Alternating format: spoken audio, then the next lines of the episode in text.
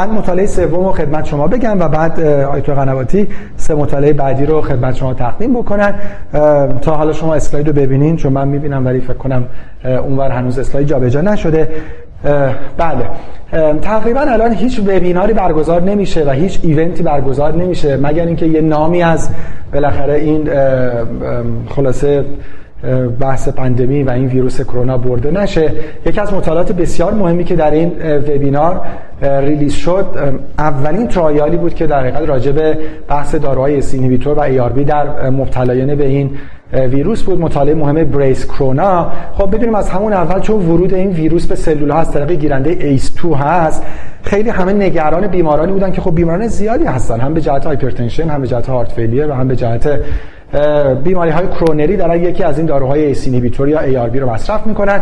از این نظر که خب ممکنه که این داروها باعث over expression این receptor بشن و عملا شرایط بیمار رو بدتر بکنن. از اون البته یه نگاههایی هم به این بود که چه بسا اینها چون دارن block می‌کنن این گروه receptor ی رو باعث حتی بهبود بشن حرفایی راجع به اثرات درمانی. بود چیزهایی که هیچ وقت اثبات نشد.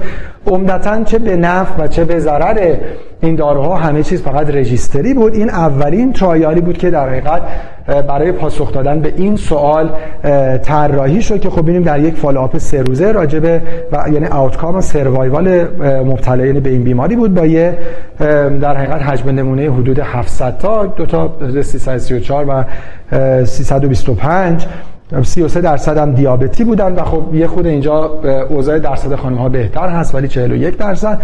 تقریبا مطالعه نداریم که این درصد 50 50 باشه. تو این مطالعاتی هم که ما میگیم خیلی خیلی کم هست و معمولا متاسفانه خیلی underrepresentative جمعیت خانم ها در مطالعات.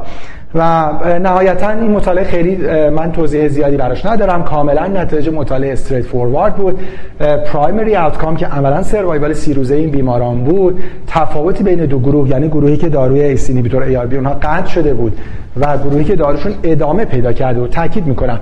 این داروها رو به عنوان درمان کووید 19 دریافت نکرده بودن. بیمارانی بودن که indication این داروها رو داشتن به جهت مشکلات cardiovascular و بحث این بود که یه گروهی رو suspend کرده بودن و یه گروه continue کرده بودن.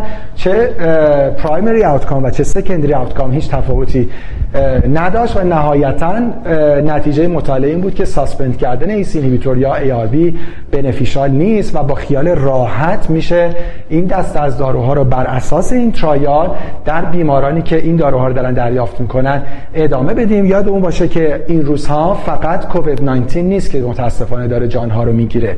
همچنان بیماری های قلبی عروقی در رأس علل mortality هستن بیمار رو از یک درمان بسیار مهمی مثل ACE inhibitor یا ARB محروم نکنیم.